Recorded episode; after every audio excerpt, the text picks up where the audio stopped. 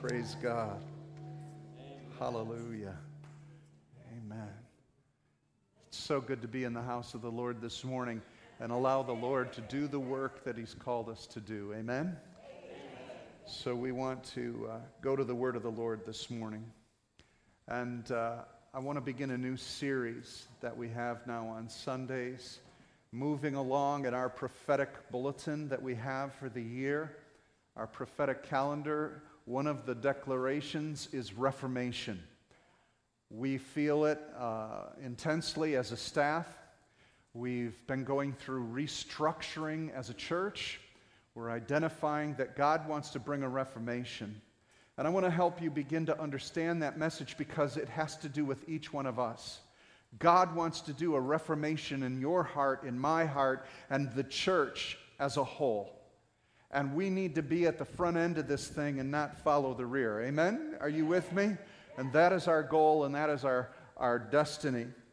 And so God called us to be a forerunner as a church and to hear what the Lord is saying and to begin modeling it. It's the hour that the church needs to rise up. And even though we're a local community church, every part of the body is responsible to hear what the Lord says. So, I want to bring to you an introductory message today on Reformation, what it means. And so, ref- Reformation or reforming something is when something loses its original form, it needs to be reformed again. Does that make sense to you? Okay? the process of getting back to the original purpose and the original design. Hit that reset button, right? Some things have reset. Sometimes your computer, sometimes some machinery that you're using has a reset button. And what does that reset button do? When you push it, it will reset it back to the original configuration. And this is what God has to do continually with mankind. How many of you know that? He's got to continually do it with the church, his people. He's got to continually do it with us each as individuals. And the reset design is Christ and Christ crucified. Amen? And so God needs to reset. We get recalibrated by the Holy Spirit because we've been predestined to be conformed to the image of His Son. And sometimes what happens is we get conformed to the patterns of this world. We get conformed to the opinions of our flesh. We get conformed by the church's culture. We get conformed by all sorts of things. And the Holy Spirit says, Reformation time, hit the reset. Let's get back in order. One of the greatest reformers that there was, in fact, Jesus says he was the greatest Old Testament prophet, and that's John the Baptist. Because it was his job to bring reformation, one final reformation to Israel to prepare the way for Messiah. To reform something in the Greek, the word reformation used in Hebrews 10:9, the word reformation means to make straight that which got crooked. We're off the path of what the church should be doing. And we need to make straight. And John the Reformer said this Isaiah 40, verse 3, prophesied of his ministry, and it said, The voice of him that cries in the wilderness. How many of you know when the Pharisees came to John and said, Say, who are you? Are you the Messiah? Are you that prophet? And he quotes Isaiah 40. How many of you would like to quote a scripture over your life? Right? You can. The Spirit of the Lord is upon me, He has anointed me. Isaiah 60 has become your watchword, your word of reformation. To set at liberty those who are captive, to release the prisoners, to give sight to the blind. That is our verse over us. Well, John quoted his verse over himself I'm the voice of him that cries in the wilderness, Prepare ye the way of the Lord, make straight in the desert a highway for our God. That's a verse of reformation. He's crying to Israel, God's people, and he says, Make straight a path in the desert. Now, why do you think that has impact to Israel? You know their history, don't you? Straight paths in the desert has a major influence to a people that wandered for 40 years in the desert. Are you done wandering? Come on, are we done in our Christian walk in wandering? Gee, I don't know what Jesus wants me to do. I don't know what I'll be in my life. I don't know what to do. I will respond to the problems in life. I'll respond to this. God wants us to be ahead of that response and be proactive and be directed by His Holy Spirit. Make straight what's been crooked for too long. God wants to reform his people. And we've been walking around all sorts of different moves and different activities and different things, and it's time that we make straight a beeline to the work of Jesus Christ, what he's called the church to do, and get back to the task of that. Amen? And that means each one of us. That's reformation. Make straight, make straight that which is crooked. And so God's calling us to reformation. There's three key factors of going astray. What typically causes us to begin winding and meandering and losing the form that the church originally was called to. And the first thing that causes us to begin to stray is we forsake the word of the Lord.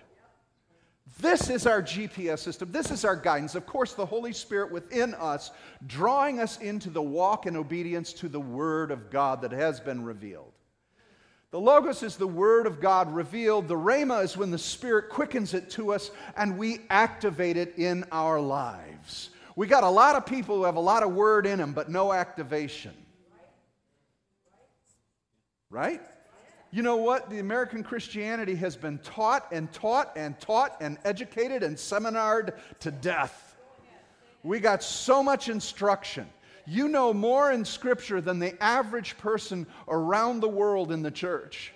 But we don't activate it in a rhema and live it like the people around the world do. We've got to activate this and make it happen. We think that having the knowledge is enough. But knowledge puffs up where love edifies, love builds up. It's an action word. Love is an activity, brothers and sisters, not an emotion. And it's obedience to the word. So the key here is for us to stay in the word of the Lord, know the word of the Lord, activate the word of the Lord into life. Secondly, the second way we go astray is we find idols. We get attracted to things and we become religious over those things. They can even be good things, right? They don't have to be weird serpent idols and weird figurines. They can be other things too.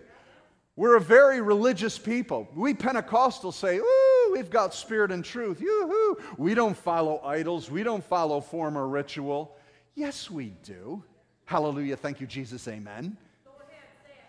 We follow rituals and form. We don't move until we've had one fast song, two slow songs. We don't know it's church till we take a collection. And we can't move unless someone says, Hallelujah. We have our forms and our models and our modes. God wants to break out of religious structures, amen? And reform us back into an active life and response to the Holy Spirit. Let's break all idols and destroy them. Last of all, we lose our identity as the priesthood of all believers. We forsake our position in the earth and we forget what our identity is. We're the bride of Christ. He called us to be the voice of God and that the will of the kingdom from heaven would manifest into the earth. How's it going to happen? Through us, his people. So if we stand mute, the will of God is mute. If you don't move, the kingdom doesn't move. Folks, somebody's got to get this. We are the will of heaven. We are the kingdom of God, and we must move. Not the paid clergy, the people of God. We've lost our identity. Those three areas are the one reason that we need reformation. We get astray and become crooked. Now, the three factors in going astray, you can find them in Romans 1:25 as, as Paul speaks this out to the world, and he says this because they exchanged the truth about God for a lie and worshiped and served the creature rather than the Creator who is blessed forever, amen. Therefore, God gave them up in the lust of their hearts and impurity. There's the path to going astray. Forsaking the truth, worshiping other things besides God, and God letting you lose your identity. And this is what happened to mankind. It repeatedly happened to Israel, and it has happened in the church. Are you with me? And therefore, we need to be reformed. Hit the reset. We've got to get back. So, there's two points to being reformed you have to remove and restore. The only thing I could think of was the dentist. Reformation means you got to go back to the original. You've got to be restored. You've got to get that tooth fixed. You, you, you can't keep a cavity and be healthy in your mouth. Do you understand what I'm saying? We can't keep our idols and serve Jesus too. That doesn't work, does it?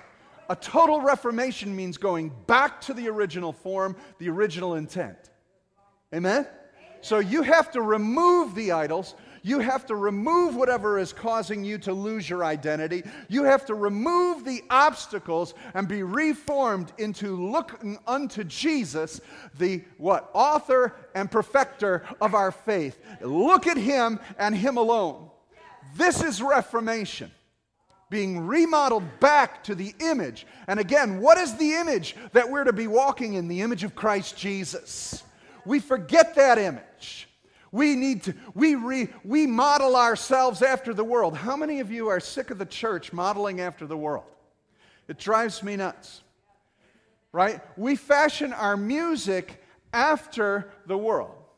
I thank God for a move in, in, in the worship realm that is seeking after the Spirit instead of the songs of the world. You can hear the difference. Right? Top 40 Christian songs got the beat and the sound of the popular artists of the world. But I love music that moves into the spirit and is not trying to imitate the world, right? And it's the same thing with how we dress, how we move, how we act. We need to follow after Christ Jesus. And so, this is the process of Reformation. Let me give you some history on Reformation. One of the greatest kings that brought Reformation was Hezekiah. He did three things in his service and ministry. Hezekiah found the book of the law. The priest found the book of the law and brought it to Hezekiah, and he wept as he found and read the law again. It had been lost in Israel. Can you imagine that? That the word of God had been lost. No one was taking care of it. No one was caring for it properly. The people of God were not reading the Word of God. That's like being married to someone and having no communication to them. What will eventually happen? You'll break down in relationship. Hezekiah found the word and began to weep over the fact that they had lost the word of God. How about you? How about you? Have you found this word? Are you eating this word? Is this the thing you consume? Are you confused by the word? Then figure out what it means. Wrestle with it. Seek after it. Find the answers. We have enough tools and enough people to find what does this mean? How does this apply to my life? Find that word of God. And as he found the word of God, Hezekiah said, We've been missing the feasts. We must keep the Passover. Why was that so important? Because the Passover pointed to Messiah. If you miss the feasts, you're missing the prophetic significance of what God's doing with us as a people. And so we've got to remember who Christ is in the Passover. And so it was a foreshadowing. So in us, we take communion. Is that just a religious rite? Or does that remind you of the death and burial and resurrection of Jesus Christ, the healing that's provided for us in the atonement, and all the promises that are yes and amen? And so we've got to rediscover, as Hezekiah did, the word of the law, and he spoke it unto Israel. The nation had lost the word of the Lord. This nation, the United States, has lost the impact of the word of God on it. And as they criticize it, as they tear it apart, as they twist it and turn it, the church says, oh, I don't know. I guess. I don't want to offend anyone by saying they're wrong. Closet prophets, closet priests, We'll go into all of our own little buildings. We won't say anything. Let's just get together in our huddles. Come on. Imagine a football team that just stays in a huddle. What's the referee say? Foul, penalty. They need reformation. They need a new, new coach. Don't get out of the huddle, boys. No. Second, Hezekiah removed all the idols. What was happening when you lose the instruction of the word of the Lord, when you lose the passion for Jesus, you start turning to other things. Here are the chosen people of God making idols and making animals and making things in high places and worshiping them. This is crazy. Hezekiah removed the local shrines. People were making local shrines. They were making images and calling them Jehovah. They were making, remember this with Moses and Aaron? They needed to worship something, so he made a golden calf and they all went, Yahweh, Yahweh, moo, he's the golden cow. What image do you and I have of God? What image have we created of him?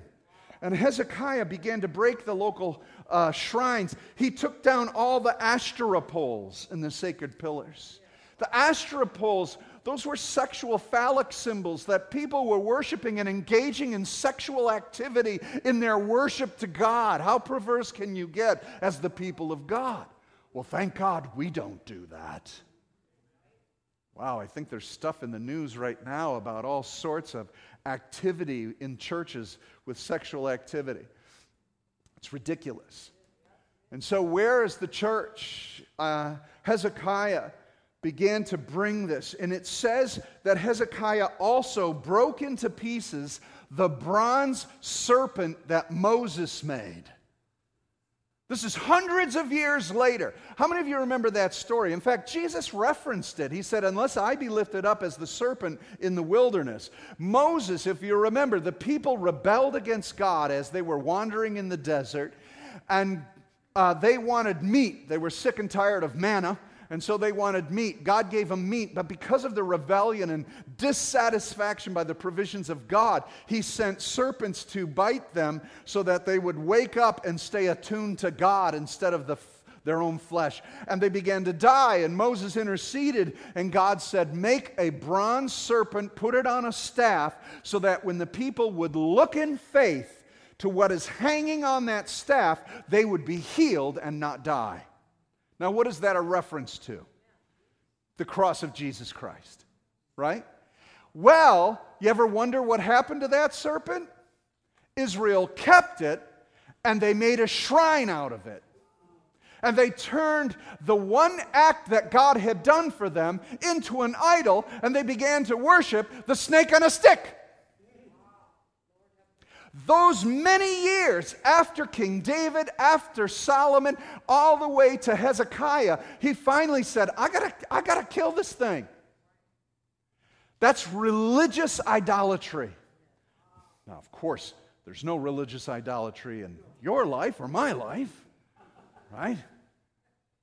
Remember that time God moved 30 years ago Remember how great it was? Oh, if we could only have a move of God like we did 20 years ago. I remember back when. We got a whole bunch of people. I remember when we used to do this and we used to do that. Man, if your testimony is 20 years old, it's 20 years late. You, you're worshiping some snake on a stick. Come on. You're, you, you, we're moving on past moves of God. I don't want to move on a past word of God. I want that thing to be so old. I'm at a new level. I want a fresh anointing today. Anybody with me? I need reformation. I hunger for a move of God every morning, new mercies, new works of God. I want to have a breakthrough with God today that's fresh and new. Thank God for what He did in the past. Hezekiah said, Let's get rid of this serpent, man. It's time for something new. Amen?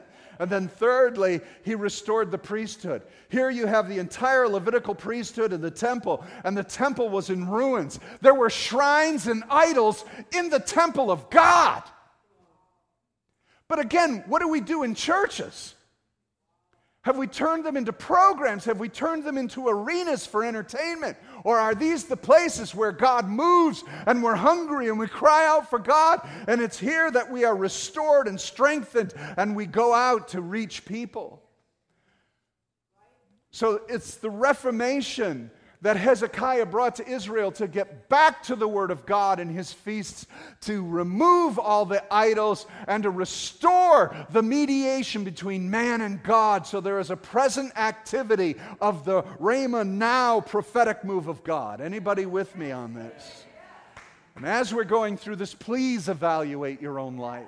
Josiah was another reformer. 75 years later, after Hezekiah, guess what happened? They went back to their old ways. How many of you know the flesh will always go back into the form and pattern of self? That's why Jesus had a remedy for the flesh kill it. Kill it. He said, crucify it. That's another word for kill it. There's nothing good that is in me, Paul said, that is in my flesh. And so he separated himself from his flesh, from the spirit man of God, and he knew he had to kill his flesh. Josiah, 75 years after Hezekiah, found the law again. They lost the word of God again. They put it on a shelf somewhere, and nobody bothered to pick it up. There's a people responsible to be stewards of the word. Paul said in Romans 5, we are stewards of the mysteries of God. Guess what? The world doesn't know the mysteries of God, they don't understand God. We've got people in the church who know the word but still don't understand God. We've got to restore the law. They found it, and Josiah, again, he ripped his clothes, he rent his garments which is the deepest form of sorrow and repentance that a Jew could give. And he fell on his face before God, and they studied the law again, and he had it read to all the people so that they would know that we have promises from God that we haven't even been calling on. There are promises for your present situation that you have to understand are there. He then removed all the idols, again, because idols grow back. Now, they were even worse than this. He got rid of the Molech. This idol came into Israel, and Moloch is the, is the idol that the people began to sacrifice their own children to this God. These are the chosen people, Israel, who had a living God and a knowledge of Him, but they chose a metal image that they would take their children as they stoked the fire inside this bronze image that was huge and had its hands out. They'd put a fire in it till it was red hot, and they would put their own children into the hands of this idol, and they fried and burned to death in worship to God. And what do we do as this world continues to kill children and abort fetuses and children and infants? They're infants in the belly, they're children, those are human beings. And we say, isn't that a problem? Doesn't it? 75% of the United States says they're Christians, and since 72, Roe v. Wade has continued without any interruption. How does, does that equate in your math? If 75% of the population says we follow the Word of God, but since 72 we've allowed people to kill children, I, am a little confused. Are you confused with this? We can't get enough Christians to go to a voting booth, let alone destroy the Molech images. He also, it says, tore down all the shrines that Solomon built in the temple for all of his wives. He removed all the idols that Solomon. And then here we go again. He then also destroyed the golden calves that Jeroboam put up. Because if you'll remember, the two sons of Solomon got into a civil war Rehoboam and Jeroboam. And Jeroboam took the 10 northern tribes and he set up two golden calves so that the 10 tribes wouldn't go back to Jerusalem to celebrate the feasts of the Lord. And all the way until this time, they kept them there. And Josiah said, Are you kidding me? Are you serious, Israel? We've been putting up with this this long. He tore them down. But we've got to ask ourselves because we're in the environment. You got to think of yourself as Israel. There are people growing up under this, they don't know any different right? They don't have the Word of God. They walk into the temple, they walk in and they see all the shrines. That's what they grew up with. We've got to evaluate ourselves and get back into the lens of the New Testament church and say, how far have we strayed from what the church should look like? But we grew up in this. We need to be reformers. We need to understand what the church should look like. And last of all, he got the priests and restored them back into worship. They had disbanded from their worship that David had established for them to worship 24 7 and to be priests of worship and uh, mediation between God and man. The three areas again. Well, let's fast forward to the church of the, of the New Testament. There was a time after 1400 years of the church, it went through a couple different things. It went through a major schism between the Orthodox Church split in two. And then after a while, the, the Roman church gained influence and power, so much so that we almost lost the simplicity of the gospel, and God raised up reformers. He started with men like Wycliffe and Huss, who began to put the Word of God into the common man's language. Do you know that the church burned them at the stake? Because they would dare t- take the Word of God out of Latin and put it into German or put it into English and put it into the common man's language so that the church could know the Word of God. But it had become lost because it was only for certain people to have. And these reformers were reading it and saying, No, this must not be. And so Huss begins to translate, Wycliffe begins to translate, Tyndale begins to translate, and the church itself kills them.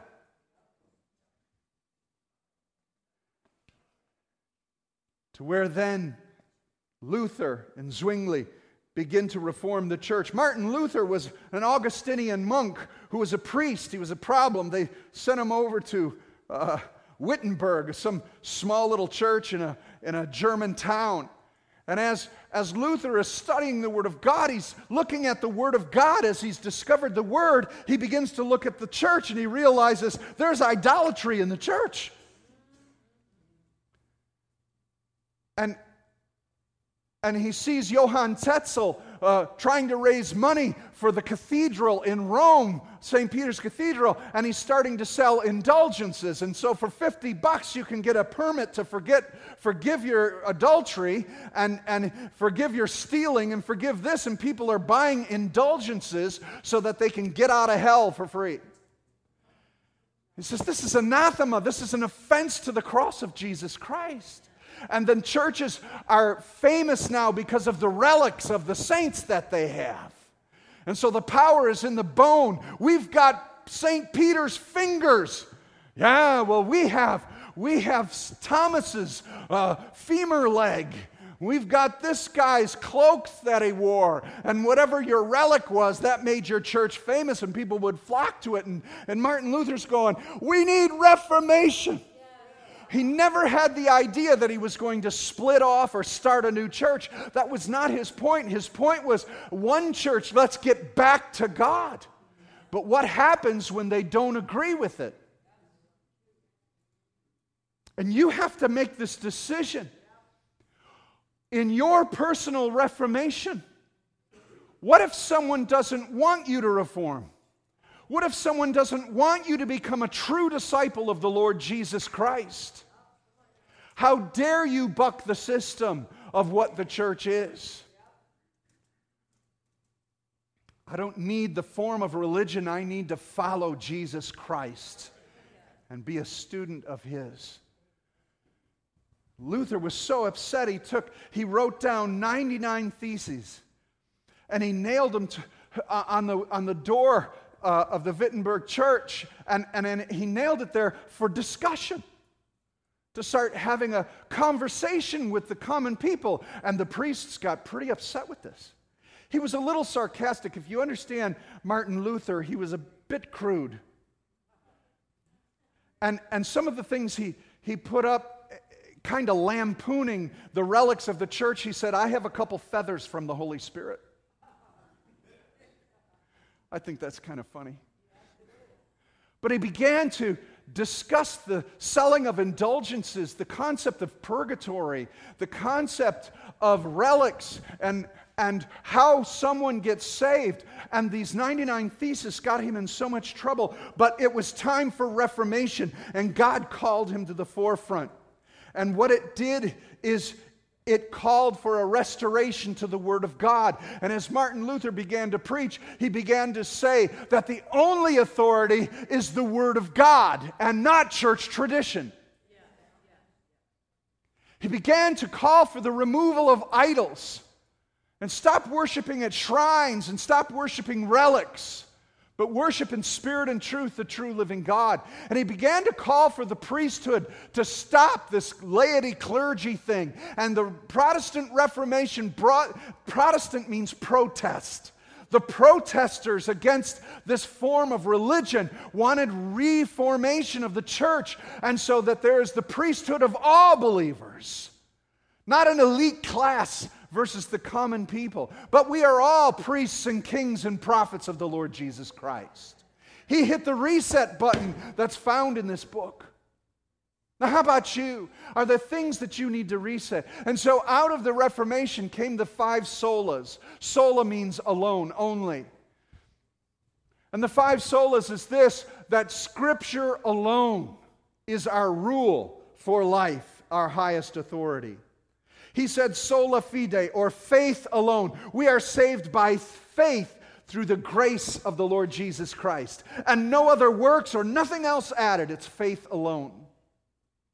He said, It is grace alone. We're saved by the grace of God. No works, lest any man could boast. It's by the grace that we are awakened and establish faith in this word that God has given us. He said, It is Christ alone. The work of Christ on the cross is complete. You can't add to it, you can't take away from it. It is Christ alone who saves us. And last of all, it is the glory of God that we live for. It is God alone that we worship. Well, I'm telling you, this is the history of the church, and since the 1500s, we've had a reformation, but it is time for a new reformation. God is moving his church into the final stages, and we are at the place of a new reformation because we've gone into crooked paths, and we need to make straight the path. The church is beginning to wake up, but I'm telling you, it's going to be a remnant of people we see it already. Denominations are crumbling. The number of people that are leaving the church in the United States and in Western Christianity is by the droves. Pastor are le- pastors are leaving churches, churches are closing every day, and we are not establishing new churches to, to take up the slack of where we are closing churches. The nunners, they don't go anywhere. They say they're believers, but they're so sick of the form of what a church is that they don't even decide to go to church anymore because of the politics and the foolishness that are in the pews. We've become a service oriented program. We come to church to see what they're going to give us, and if we don't like it, we'll go shop around somewhere else. Didn't like the music today. I didn't get a call from the pastor. Did you answer the phone to Jesus? He's been knocking on your heart 24 7. How about you respond to him?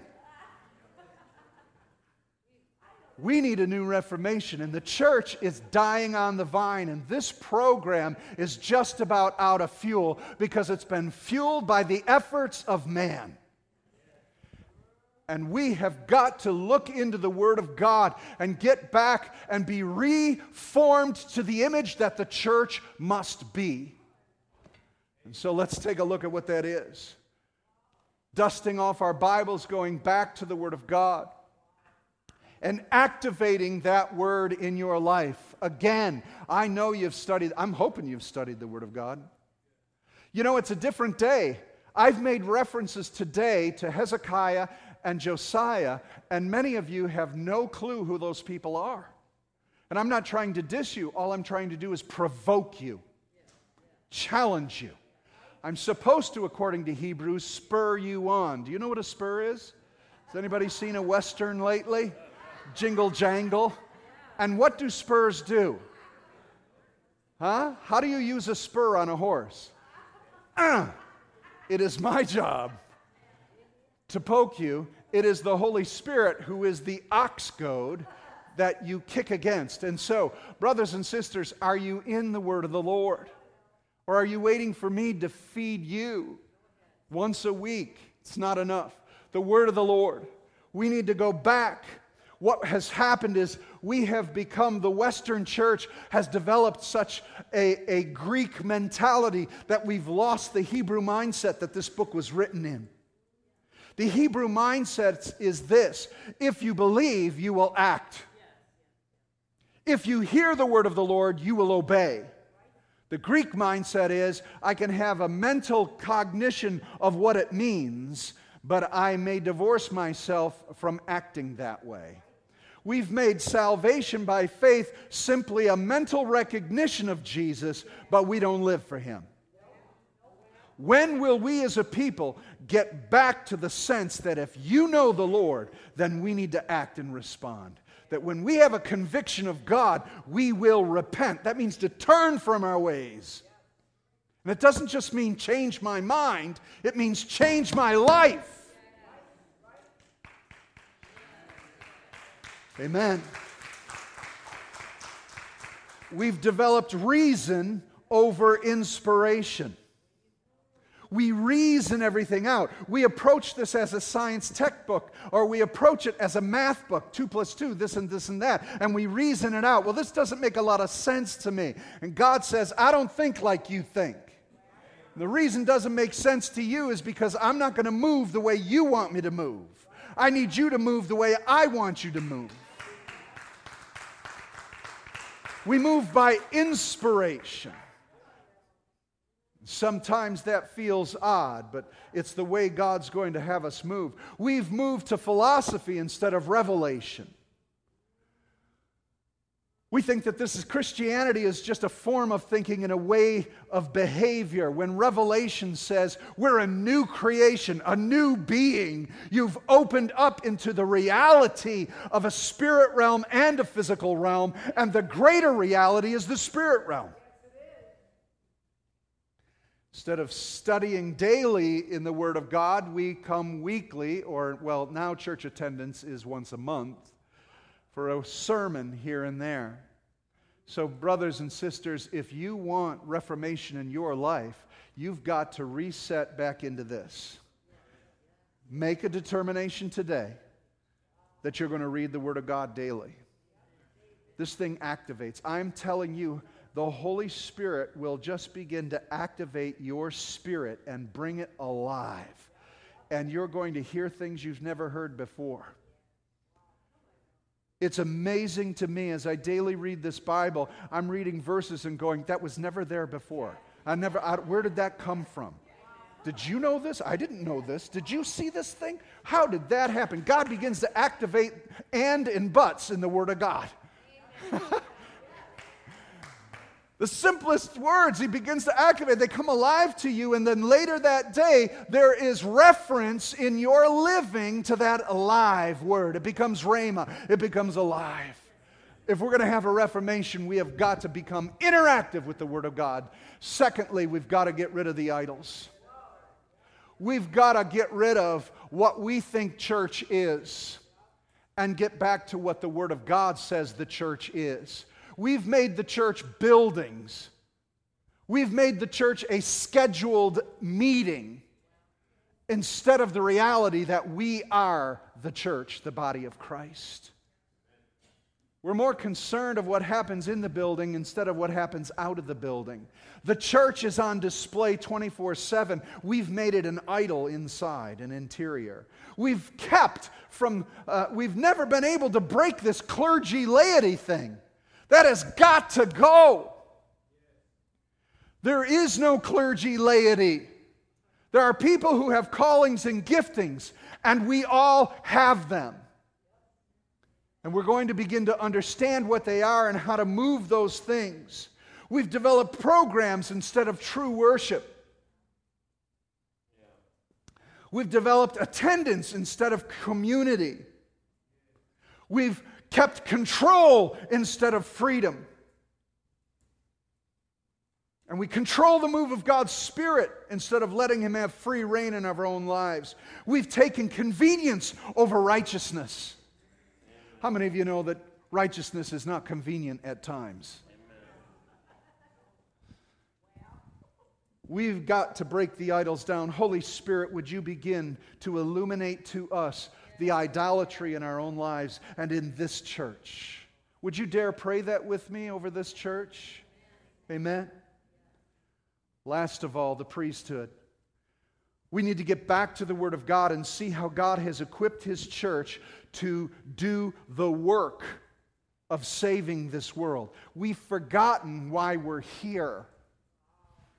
We are under a commission and a command of God to make disciples of all nations, ethnos, and people groups.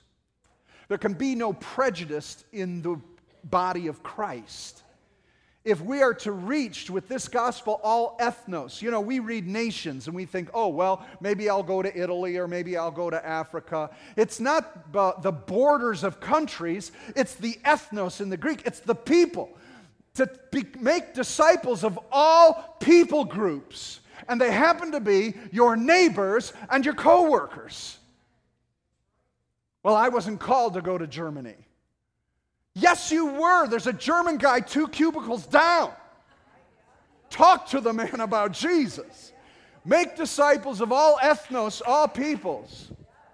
If he wants you to go to Germany, go to Germany. But wherever you're at, this commission that we are under, we are called to do this work.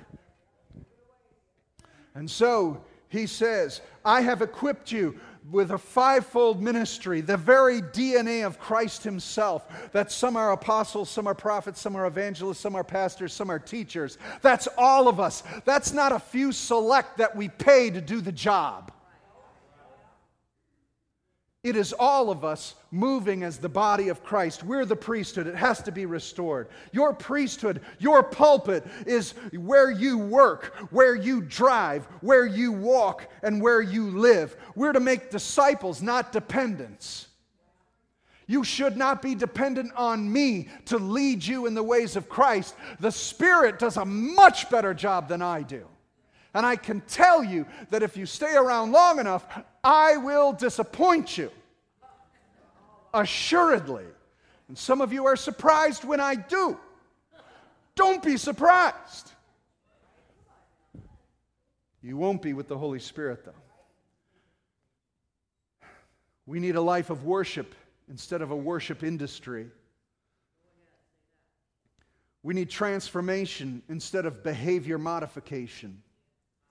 We've been born into a kingdom. We didn't join a church. We need to win the lost instead of entertaining those who are found. It's time for reformation.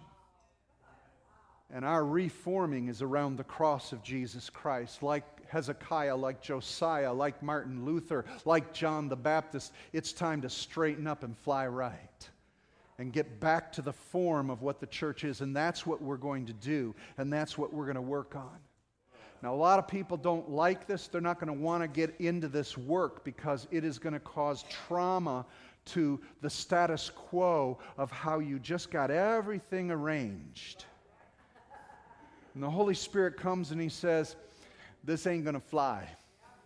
And He changes the furniture that you've just dusted and put in place. And he's going to rearrange your furniture to say, This is where the lampstand belongs. This is where the Ark of my covenant belongs.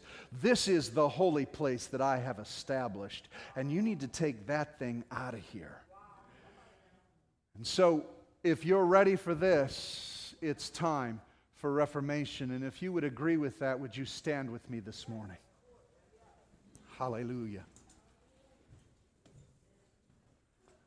Oh God, stir in us your people.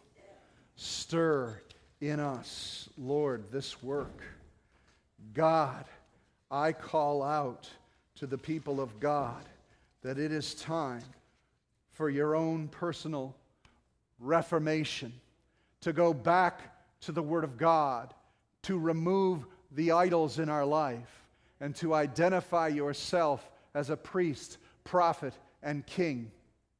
Lord, I put this pronouncement on this church that we would stop playing games and we would stop conforming to a Western concept of Christianity and we would go back to the book and the identity that we are in. Would you pray this prayer with me, Christ community, people of God? Dear Jesus, I invite you to reform my life. Get me back into the image of Christ Jesus. Help me identify all the idolatry in my life, all the wrong thinking I have and establish my identity as the bride of Christ. I invite you into my life to reform me, to reform this church, so that we might be a New Testament church for this day and this hour. In Jesus' name. Amen and amen.